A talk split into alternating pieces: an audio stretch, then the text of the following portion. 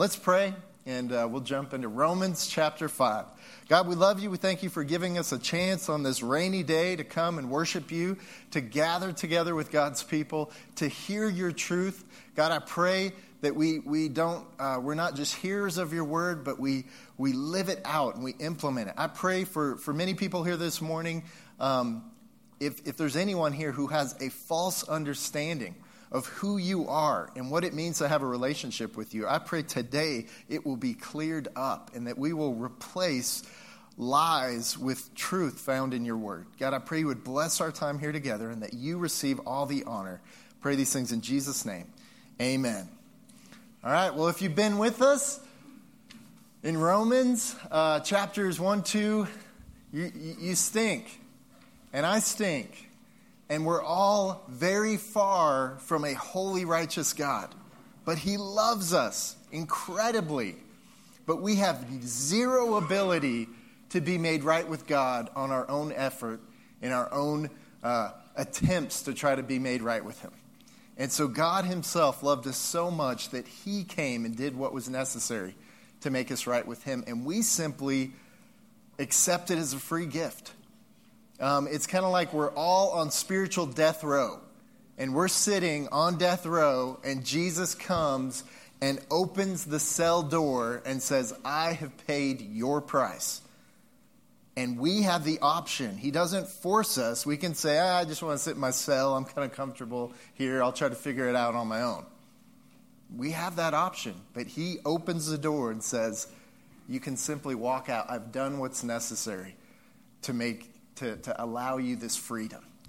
And, and so we discover this, and Paul, I just love how he, how he puts it, how he phrases it, how he, how he gives it to us in different angles so that nobody's confused.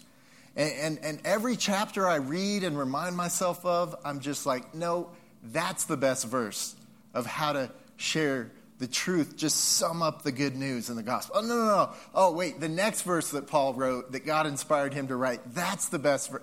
No, no, no, that's the best chapter. And, and chapter five's like that. Um, I, I, after going through the first four chapters, it's like, man, this is so awesome. This is so beautiful. Is so clear. And he makes it more clear. And today we're going to look at um, more, of, more of our response, but he reiterates the good news. But he, he highlights a certain uh, interesting element of because of what God has done. And if you have accepted God's free gift, well, what's next? And how should we live? And how should we respond? And so in Romans 5, it begins with therefore.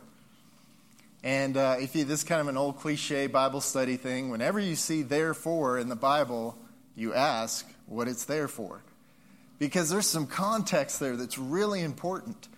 Because it's saying, based on all this truth. And so if you've been with us, You've seen what Paul has said, just what I laid out. If you haven't been with us, just read read the first four chapters. It won't take long, and you'll understand. Paul says, "Okay, now therefore, but just in case you missed it, since we have been made right in God's sight by faith, we have peace with God because of what Jesus Christ, our Lord, has done for us." So once again, and that's another verse. I'm like, "Oh, wait, that's such a beautiful verse." Spelling out how we're made right with God. Um, that it is by what? He clearly points it out. It's by faith. And he'll say it again and again and again. We'll get so sick of it that I hope we get so sick of it that it's so ingrained. And it's not something, that may not be a good way to put it, sick of it, but that it is so familiar, that it is so ingrained that we know that we are made right with God. How? By faith. As much as we naturally want to say we have to do have something to do with it some part of our good works, some part of our deeds some part of our religious actions and yet time and time again no it's by faith we have peace. And what we want to focus on is what does that peace look like? And how does that completely change our dynamic of how we view our relationship with god? Because a lot of people when they just when they don't know god's truth but they have this, this, as Paul argues in the beginning of Romans, that there's, there's still this sense within us that there's something greater than us that created us. And that it's, it's really kind of a ridiculous conclusion to think that we just, we're here out of nothing. And, and all of this, this intricate design and creation is just purposeless and just by accident. Like there's got to be something greater. Now, if there is something greater, and if there's a God, we have this sense of right and wrong, and we know, as Paul argues, that we are, we have not followed a perfect standard. That everybody has to come to the conclusion that we're not perfect, that I'm not perfect. And because of that, and there's a higher power, how do we stand in relationship to that higher power? And tons of people, and sometimes people with even, even kind of a Christian leaning, have this idea that God is, is not, you're not at peace with God, and that God is kind of angry with you all the time, and that you're just trying to make sure he's not angry with you. And, and part of what Paul wants to say is because of what Jesus has done, if you've accepted this, you have peace with God. You don't have to stand in a relationship with God thinking, oh no, how does he view me? Because you know how he views you if, you've, if you're being viewed through the lens of his son that is representing you, that is saying, as we talked about last week, the righteousness that you have now credited to, to your account is the righteousness of Jesus. All right, so it goes on in verse 2 to say, Because of our faith, Christ has brought us into this place of undeserved privilege where we now stand. Again, he says kind of the same thing that we didn't deserve it, we didn't earn it, and Jesus did it. And how did he do it? Because, because we had faith. I don't, you know, there's just no way to get around how clear it is of how we're made right with God by faith alone. Now we stand and we confidently and joyfully look forward to sharing God's glory. So that is, if you have an expression, if you feel like you're a believer, but your expression of living out the Christian life is not described as this, Paul's saying this is how it should be. You should have a confidence and you should be joyful. And those two things are, I mean, just think if you don't have that in your life, when it comes to your eternity and, and the peace that God wants you to have if you have a relationship with Jesus, a lot of people in a religious system, when it's based on us, we can't be confident, right? Because we know we mess up. And we know that, well, I, hope I've done enough. I, hope I'm good enough. If you still have that kind of works-based mentality, you don't have any confidence. You, you might, you know, you might be really self-righteous and think, you know, man, I'm, I'm awesome. So, so I, I, I'm sure I'll be fine. And that's where if you, but if you're challenged with God's truth and teaching, that's where, where Jesus was so strong in saying, if you have fallen short on just one point of the law, you've, you've, you've not followed any of it. It's tainted all of your, and, and if you think that here's your standard of following the law and you've done that, no, no, no. God's standard is so perfect that, that and, and Jesus elevates the idea that we think, oh no, we're okay. So, so, but in Jesus, we can be confident because it's not based on us. It's based on what Jesus has done. And so we're at peace, and that should produce joy in our lives. So that's what God wants for you. If you know Jesus, He wants you to have this peace, which, which comes because you're confident in how you stand before God. You're not boasting up about it because it's not you, it's what Jesus did for you. And, and man, that sparks just joy in your life. I sound like uh, the Kondo girl, sparking joy. Okay. Um, it's like, where did that phrase come from? So uh, there's the gospel again. You know, if you're like, man, I, I just, is there a point in the Bible that just clearly shows how we're made right with God and what that looks like? There, we're beginning of chapter 5. But have you seen how powerful Romans is? That here we're, you know, I could point out any, any chapter um, and point out this theme again and again and again. Verse 3, it says, We can rejoice too when we run into problems and trials. Now, this is something I really want to focus on this morning because I think it's interesting that Paul points this out. Because a lot of people will ask that question okay, Ben, I get it, and I've read Romans, and Paul is so repetitive that you can't ignore it. that, man, we're made right with God. We have peace with God. We have this joy in our life, but life stinks still. And Paul knows that. We're going to read a list of everything he's gone through. He knows the trials and the tribulations and the, and the things that stink in life. But those things don't just go away magically. We're still in a broken, fallen, messed up world.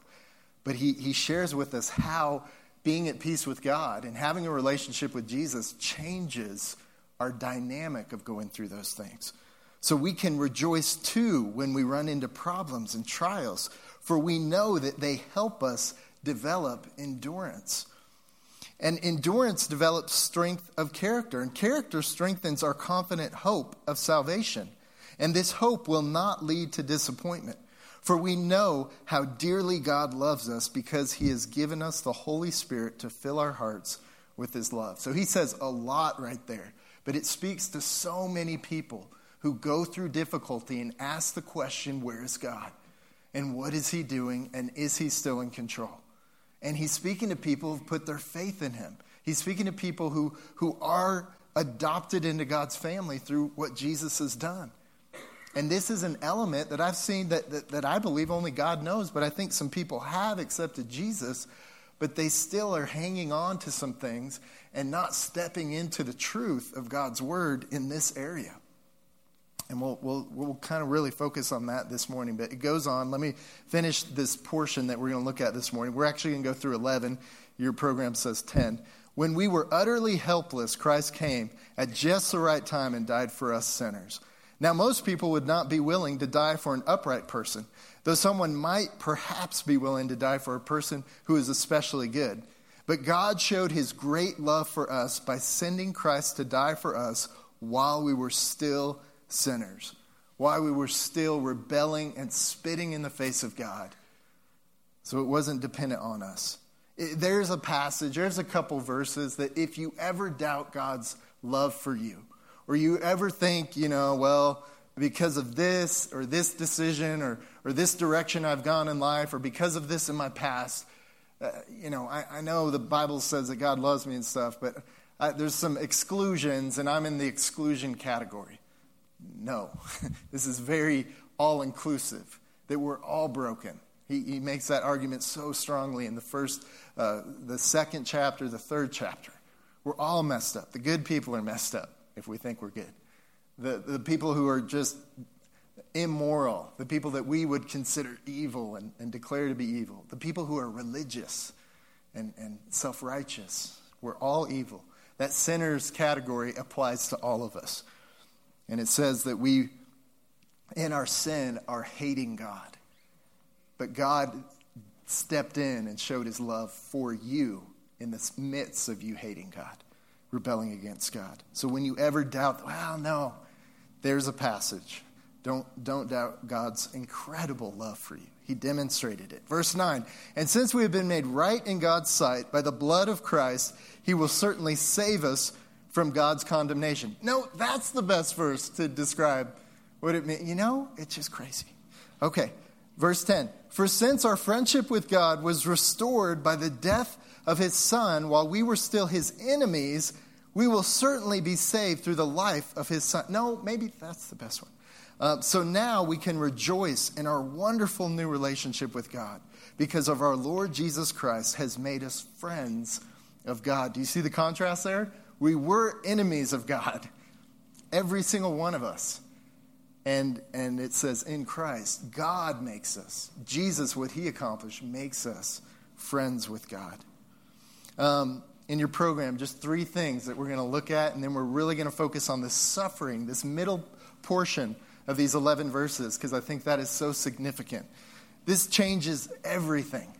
And I alluded to this last week as, I, as I'm reading ahead and reminding myself of where Paul goes in this journey of how he lays out what the good news is, what the gospel is to these Christians in Rome, to make sure that they know what the truth is. And I talked about how being at peace with God, it, it just changes the relationship.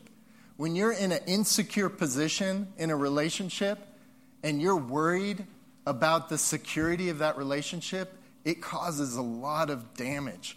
It causes a lot of heartache. And, and God, He wants us to be in this beautiful relationship where, where we know that it's secure because it's based on Him fulfilling it and keeping it secure, not us. And so it really changes our dynamic. Think about uh, kids.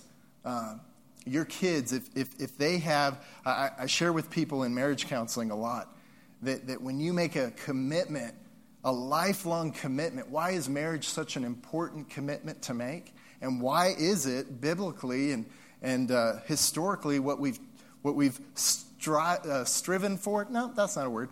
Uh, what we strive for in marriage is a lifelong commitment, that only death separates that commitment. And uh, some of you guys are thinking, what word was he trying to say? I don't know. Um, that part of a marriage uh, trouble can be if the D word is always on the table. If that's always a threat of, well, maybe we should just get divorced. When you make a commitment and you make that kind of solid understanding with each other that through thick and thin, through illness and, and pain and poverty and everything, the commitment we made is so solid that the foundation of our relationship is not like, oh, well, hey, if things go bad, or if I find someone else I like better, or whatever, or I'm not happy because it's about me, or, you know, that, that marriage will suffer, even though they haven't gone through with it. But if that, if that you know, worry is there, and, and God says, and we see that in the marriage relationship, which reflects a lot of, of the gospel and what God wants uh, our relationship to be with Him. But, but and, and my example to married people who are struggling with that, and I understand that, and I'm not trying to pick on anyone, but think about your kids. What if they had that feeling in your family? Like, hey, you know, if I'm fighting with mom and dad, you know, they just may ship me off to the adoption place or something, you know. Um, think of the instability that, that, that your child would, would have and, and the emotional strain and the worry and the, the fretting and the pain and where do I stand in this relationship in my family? Because, you know, if oh, may, maybe my grades aren't too good at school or I'm not listening to mom and dad very much and we're fighting, especially when they get into junior high or high school, and oh, oh no, maybe they're just going to disown me as their child. We would never do that to our kids, right? And any kids who experience something where they feel like that, man, that is, you know, it, it really tears at us, right? And it's a very painful thing to think about. And we see the, the consequences of that in people's lives.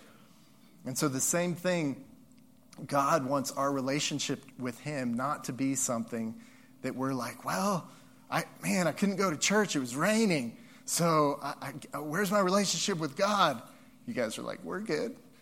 You know, that's not the relationship that, that we have. It's just this solid, secure thing that he, he guarantees us, not based on us, but based on Him and what He's accomplished. So it changes our relationship. We, we can't do something that, that undoes this relationship that we've, we've entered into because, again, He's the one who keeps it. So, number one, it's a new identity that we have. We're, we're at the very end of the passage there. And many people don't believe. I've heard so many people use the phrase, we're all children of God. And the Bible describes us as all enemies of God. We're all enemies of God. But what the Bible says is if, and, and there's a qualifier there that makes all the difference in the world, if we accept Jesus, if we put our trust in Him to make us right, then we're adopted into God's family and we are considered full on sons and daughters of God. But we're adopted into his family. And that's our new identity. In John 1 12 through 13, it says, But to all who believed in him and accepted him, he gave the right to become children of God. Do you see how that's not just automatic? How we make a choice and a decision in that. They are reborn not with a physical birth resulting from human passion or plan but a birth that comes from God. And that's what Jesus spoke about and taught about when he said that we, we need to be born again, that we're born enemies, we're born spiritually dead. But putting our faith in Jesus, we're given this new life. Romans 8:15 says, "So you have not received a spirit that makes you fearful slaves Instead, you received God's Spirit when He adopted you as His own children. Now we call Him Abba, Father. For His Spirit joins with our spirit to affirm that we are God's children. And since we are His children, we are His heirs. In fact, together with Christ, we are heirs of God's glory. But if we are to share His glory, we may also share His suffering. We're going to talk about that. But that is a powerful passage. Now, think of how many people you know who have some sense of religiousness or even claim Christianity or claim Jesus. Do they feel like they can stand before God and pr- in prayer? Because what is prayer? Don't make it too like mystical or spiritual. I mean, it is a mystical thing, it is a spiritual thing. But it's, here's how I define it conversation with God. It's the basis of any healthy relationship is, is communication. And it's simply having a conversation with God. And it's a two-way conversation. It's listening, a good, good, healthy conversation, a healthy relationship. You're listening and you're sharing, right? And we hear from God mainly through His Word, but also through His Spirit and through through His people.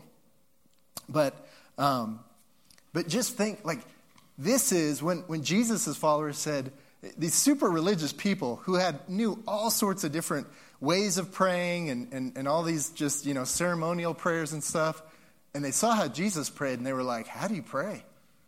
Oh, we've been taught about praying our whole lives. We're in this super religious culture. But jesus basically how do you pray? And jesus begins the lord's prayer not something to memorize and recite uh, I like that, that Jesus teaches it a couple times, and it's not exactly the same, but he begins it by saying, Our Father. And in the, the original language, it's Abba. It's, it's an intimate term of relationship. That's how we can approach God through Jesus. So, so I hope that shows. I mean, prayer should be a basis of your relationship with, with God. And do you, when you pray to God, you know, is it, okay, things are really bad right now. I need some help. And so, oh God, the one who might, mightest striketh me down at this moment, don'teth. Because, you know, and I'm, I'm, I do not mean to be mocking, I'm just trying to make a strong point. That, that if you approach God in this fearful sense, that, oh no, here I need some help, please intervene um, I, am just saying that because that's often uh, how we pray if we don't have an ongoing prayer life. Jesus presents something different. He says, You can say, Ah, Daddy, uh, the one who gave his life for me, who showed me more love than, than, than I could ever express or imagine, the one who adopted me into, into his family, the one who I will be with for eternity in a perfect relationship with, one who created me and knows me more than I know myself. Oh, God, you're so good. You know, it's, it's that type of relationship that we have uh, with God that's, that's described here. So it's that identity. Do you know that identity? Do you have that identity? That I'm adopted into God's family. Um, number two, we have a new destiny a new destiny. 1 John 3 7, and Paul talks about it, um, has a, a view of like, hey, this life is short. What's going to happen after it? Well, based on our being adopted into God's family, uh, dear friends, we are already God's children, but He has not yet shown us what we will be like when Christ appears. So, this is speaking directly to believers, people who have accepted Jesus. So, He says, hey, we're already God's children, but I know more questions come up with that. But we do know that when, uh, that when, we will, when we will be like him, for we will see him as he really is. Um, and so, what, what I thought was interesting about uh, pointing to our future and what that looks like is uh, it says that we'll be like Christ. Now, we won't be Christ. I mean, in the very beginning in Genesis, uh, the Bible says that God creates us in his image. Now, what that means is we're unique in all his creation. He made all these other creatures, but all these other creatures don't, they, they don't have the ability to speak. They don't have the ability to have a relationship. They don't, they don't have the ability to, to have the Spirit of God within them. They don't have uh, the ability to have a relationship with God. We are unique because we can worship God, we can know God, we can glorify God. Uh, and, and, and so, but that doesn't mean we're, we're God or we're made to be a God. Um, uh, that's not what it's saying, but it says in that sense, we will be like Christ. Um, and, and we can't even imagine that. The description of it's like, you know, we don't know exactly what that's going to be like, but it's going to be greater than we can imagine. We had some discussions in my life group about heaven because that just comes up. And, and sadly, we've had horrible views of what heaven's going to be like, I think, just through, I don't know, movies or something. You know, and God's going to be like Morgan Freeman God's got this cool voice, and, and we just, you know, everything, everything is going to be white, you know, and, and we're going to have a harp, and we're going to have our own little cloud, and, you know, uh, and that sounds more like hell than heaven to me. So don't take that view of heaven. That's not what the Bible describes at all. Here, here's the, the just one statement that I like to say when we look at God's word and it tries to give us some pictures, you will not be disappointed. So, so if you, I mean, when I was a kid, I grew up in some churches. I always hesitate to say this, but it's just a reality. I hated going to church, especially as a kid. Ugh, I just dreaded it. It was, it was painful. It was boring. It was, and that's why one of our goals is that kids like drag their parents to church because they love church.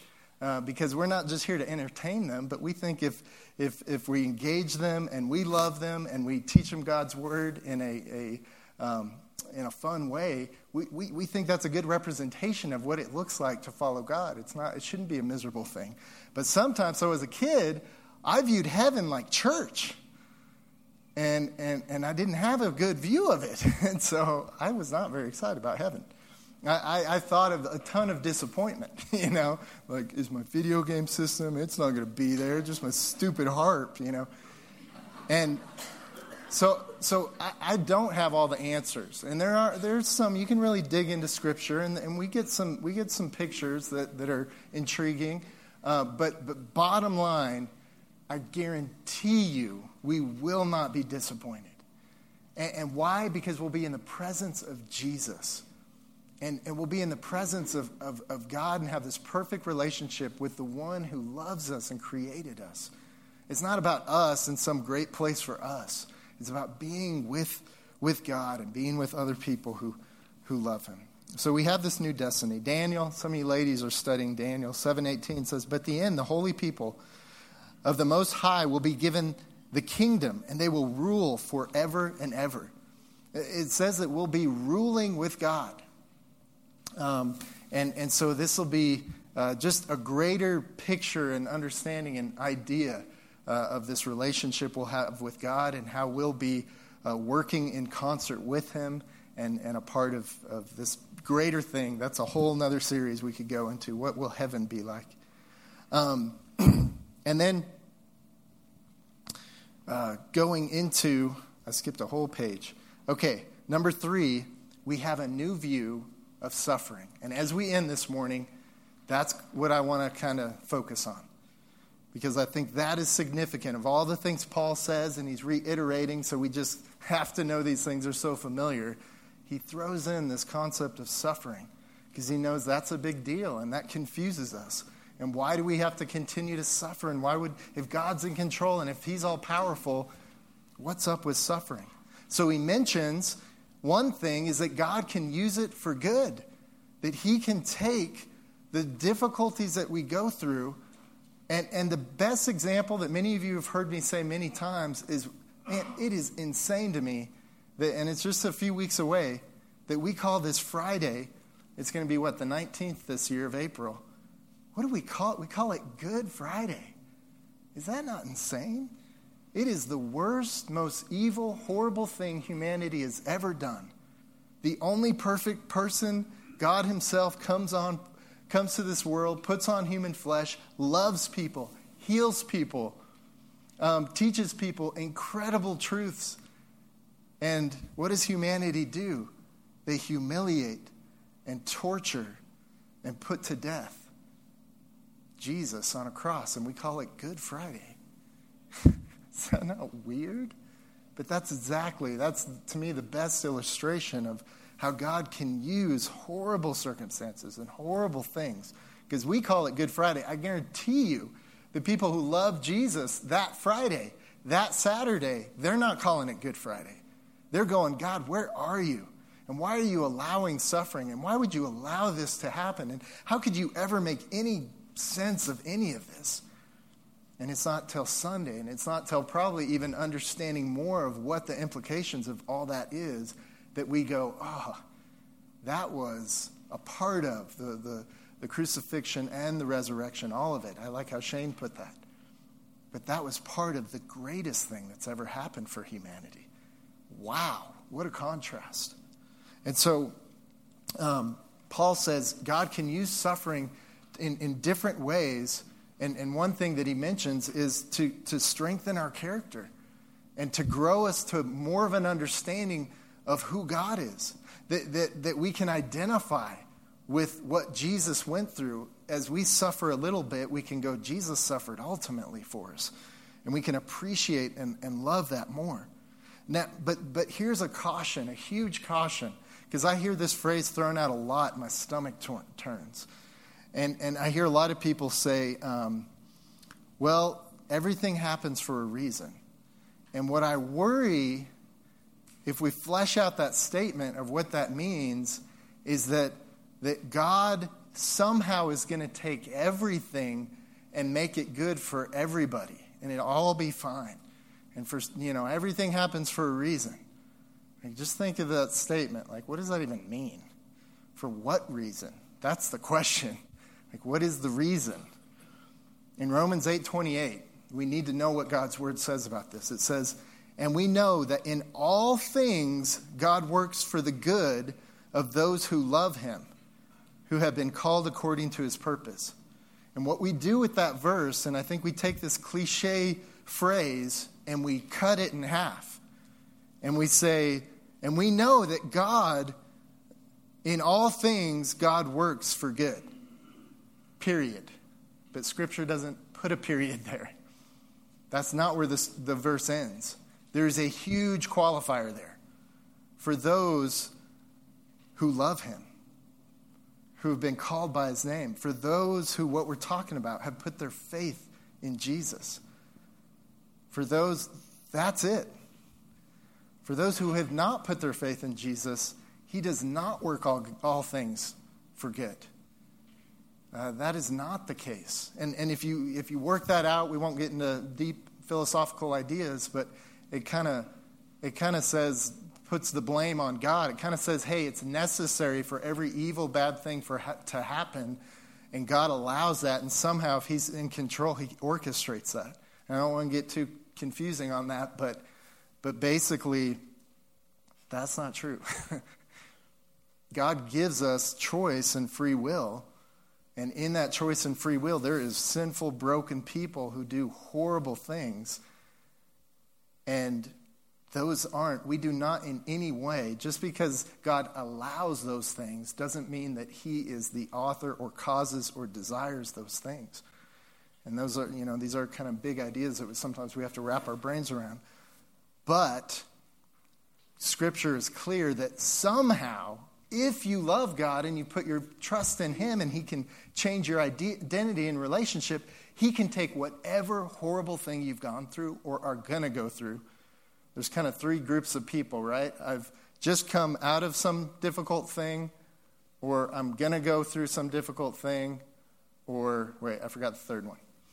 Because Jesus promises us that, we're, that this life is full of trouble, that in this life you will have troubles. Why? Because it's broken. Don't blame God, blame Adam. Blame yourself. It's us who have chosen sin and have chosen to get, go against God's way. And He steps in and provides a solution. And somehow, because He's God and He can do the miraculous and the supernatural, He can take any bad thing that you've ever gone through or going through, will go through, and turn it for something beautiful and good. Only for those who are in Christ Jesus, though. And I think Scripture is clear on that. So don't look at every circumstance and every decision and every bad thing that happens and go, oh, don't worry. Things happen for a reason. yeah, but the reason might be because that's evil and sinful and horrible and never should take place. 2 Corinthians 4:17 says, "For our present troubles are small and won't last very long. Yet they produce for us a glory that vastly outweighs them and will last forever." You know who said that? This dude Paul, of course. When in doubt, we're talking about the New Testament, it's Paul. So Paul says this, which I think is insane because of what he's gone through. So, real quickly, let me read what he calls uh, in this um, small and, and things that don't last very long. Um, in some translations, it's light and momentary. But here's some things Paul's gone through in 2 Corinthians 11 23. Are, are they servants of Christ? I know I sound like a madman, but I have served him far more. I have worked harder, been put in prison more often, been whipped times uh, whipped times without number, and faced death again and again. Five different times, the Jewish leaders gave me 39 lashes. Three times, I was beaten with rods. Once, I was stoned. Uh, three times, I was shipwrecked. Once, I spent a whole night and day adrift at sea. I've traveled on many long journeys. I've faced dangers from rivers and from robbers. I've faced dangers from my own people, the Jews, as well as uh, from the Gentiles. I've faced dangers in the cities and the deserts and, the, and on the seas, and I've faced dangers from men who claim to be believers but are not. I've worked hard and long, enduring many sleepless nights, and I have been hungry and thirsty, and have often gone without food. I have shivered in the cold without enough clothing to keep me warm. Then, beside all this, I have the daily burden of my concern for all the churches, who is weak without my feeling that weakness, who is led astray, and I do not burn with anger. Holy cow, Paul. You call that light and momentary? You call that small and not lasting very long? And, and I, there may be people in this room who have gone through even more difficulty than, than some of these things. But this is the guy who views suffering in the way God wants us to view it. And, and he has this attitude that, man, I, I, to live is Christ, is one of his most famous sayings, but to die is gain. To live is to express, to, to walk with Christ, to, to share Christ with other people, to have Christ live through me and reach other people and, and have this incredible impact. And to die is gain. Now, he's not just some crazy, like, nut job, you know, guy that will never attain. This is what God wants for all of us, not for us all to suffer. And Paul suffered, I think, in a really unique way that I hope none of you have to go through. I hope I don't have to go through. But it says something about the suffering that I guarantee you you will go through and that we'll all go through. That in the midst of it, we have a God that brings in a comfort that passes understanding, as the Bible says, a peace that passes understanding. And that's, that's one of the gifts that it, we, so in this relationship with God, as we wrap up this morning, we view suffering differently. That God can use it for his good somehow. He can build my character. He can use it to, to, to somehow draw other people. He can, he can completely flip it upside down when we think there's absolutely nothing good that can come out of this. And so, so that's a huge point that Paul makes that that, that as we continue to go through Romans, he's going to point out the so what. We're, we're, we know God through faith. We're made right with him. We're sons and daughters. Now, here's some beautiful so whats that, that happen as we walk in this life. So, uh, just a couple things with this. Number one, don't be surprised when life gets tough, because we are promised that it will. 1 Peter 4 says, Dear friends, don't be surprised at the fiery trial uh, trials you were going through as if something strange were happening to you. You ever do that? Like, man, all this stuff's going wrong. Like, this is weird. This is crazy. I said yes to Jesus. Isn't my life supposed to be perfect now? No. And sadly, I, sometimes people falsely teach that, but, but no. Peter says this, Jesus says it, Paul says it. No. But that's not some strange thing. You're in a broken, sinful, messed up world. Instead, be very glad for these trials make you partners with Christ in his suffering, so that you will have the wonderful joy of seeing his glory when it is revealed to all the world. Um, the other thing is to rejoice in it, not for it. The Bible is not saying, you know, somehow we're like, yeah, I'm going through really hard things and it's really painful. And I, man, I guess what Pastor Ben was trying to point out to me is I should just be really glad about all this pain. No. And, and Paul, he ran away from it as much as he could. He'd pull out his Roman citizen uh, card at times to go, hey, hey, I, I've got some rights and you can't trample on them. And you don't step into the pain going, oh, somehow I'm a martyr and, and, and I'm, you know, that's more trying to, you get more glory or something. That, that, that, that's, that would be inappropriate. There's nothing wrong with avoiding pain. There's nothing wrong with, you know, people trying to help people get out of painful things. So, so that's not the point. The point is that we rejoice not uh, for the pain, but Scripture is clear in Thessalonians 5.18. We don't have time to read it, but in the pain. Um, here's a description as Paul, uh, I hope this, this kind of brings it home as, as we really do close. I promise, maybe. Ricky said don't close. Okay. Um, pregnancy. You ever think about this? When a lady is pregnant, we congratulate them. Is that not crazy? They are going to go through some pain. They are going to, uh, you know how much kids cost nowadays? Like, the lifetime of the expense of your kids is like 100,000 to $200,000 now, they're saying. And, and, and, you know, women have to go through this horrible, I mean, if men went through the pregnancy thing, uh, like, everyone would only have one child, right? Um, but, but God designed women to do that, and, and we congratulate them, yet they're going to go through pain. They're going to, you know, they may have, you know, physical things that aren't, just not loving, and I mean, just all sorts of things. Why do we congratulate them when they're pregnant? Because we, we know that something good comes out of that. We know that God can, that, that family and, and, and just the sacredness of life and the beautiful gift of children is a beautiful thing. And, and, and that's what Paul is pointing us to and saying, um, you know, that's, what, that's how we can view uh, pain. That, that if we trust in God, we trust Him enough to forgive us of our sins, can we trust Him that He can work all things for those who love Him? He can, he can do something good even through difficulties.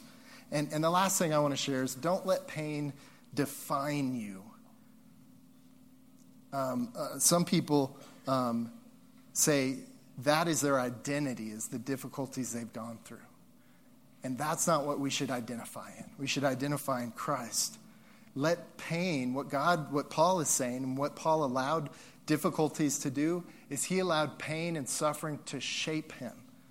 To, for God to use it in a miraculous way, can't describe it or explain how that works. Sometimes we see, see some examples and go, oh, look, this happened and it was bad, but God used it for all this wonderful things.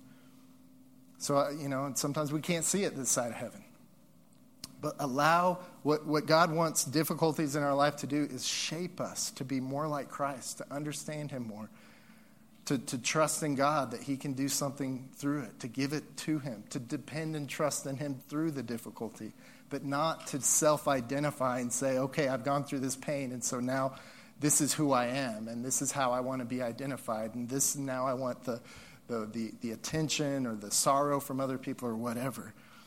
Paul never does that. And he doesn't teach that, and Jesus doesn't teach that.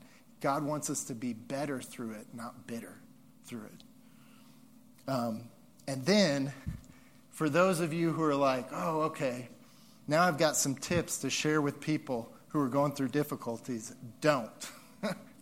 hey, maybe they could listen to this message. Don't do that. Like, don't give unsolicited. The Bible says to weep with those who weep that, that we as, as believers, we can come alongside and suffer with those who are suffering. We can also rejoice with those who are rejoicing, we're called to do. But I encourage you, if you know people who are going through difficulties right now, to just listen and to just love them and be there with them and go through it with them. You know, don't, well, here's some, here's five points that Pastor Ben preached.